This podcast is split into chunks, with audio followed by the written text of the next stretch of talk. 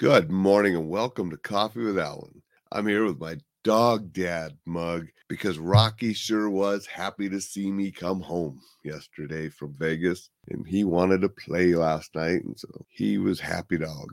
A little bit later this morning and that's what I'm going to talk about. You know, yesterday I woke up at 2:30 so I could get to the airport you know, got home, did the coffee with Alain. We went to Costco, did things. Hadn't seen my wife all week. So we went to a movie last night, went and saw The Beekeeper again because I had seen it. She didn't want to see it when I originally saw it. You know, her and my daughter stayed home, but I told her it's a good movie. So last night she goes, "Well, you want you really liked it. Let's go see it again." So sure. And then she actually liked it. So if you haven't seen The Beekeeper, it's just a fun action movie. Jason Statham kicking butt. But then we came home and did other things and stayed up fairly late. So this morning rang came around.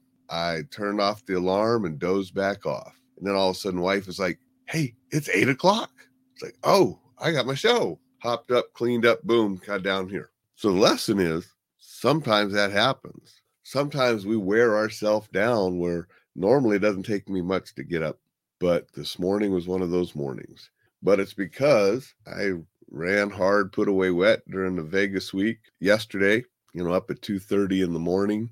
And then and actually, you know, that with the time zone change, I don't know what if that made it worse or better, but I was up at 2:30, stayed up till pretty late last night, and this morning I'm dragging. And I'm not feeling all the best, which, you know, often you can come down with something after travel. So the lesson is you got to take care of yourself and you might need a little extra sleep.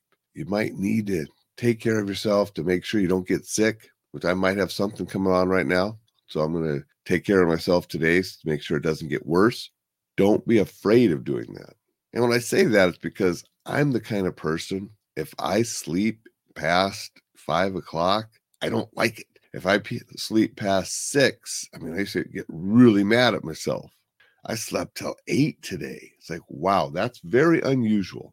I think that's the first time I've slept that late in a long, long time, but I must have needed it. And so I'm not going to get mad at myself. I'm catching up with the show, and I'm going to catch up with everything else that I normally do early in the morning. going to drive on, but take care of myself so I don't get worse. So that's the lesson that you need to have too. And I want to remind you don't get mad at yourself when you miss something or something happens because your body's feeling run down. You needed a little extra sleep, you needed some recuperation time. Because if you don't give yourself that, you can get worse. Now, I'm not saying be a lazy slug and just sleep in and hit the snooze button every day. No, we have to have some discipline. We want to get up, we need to do things.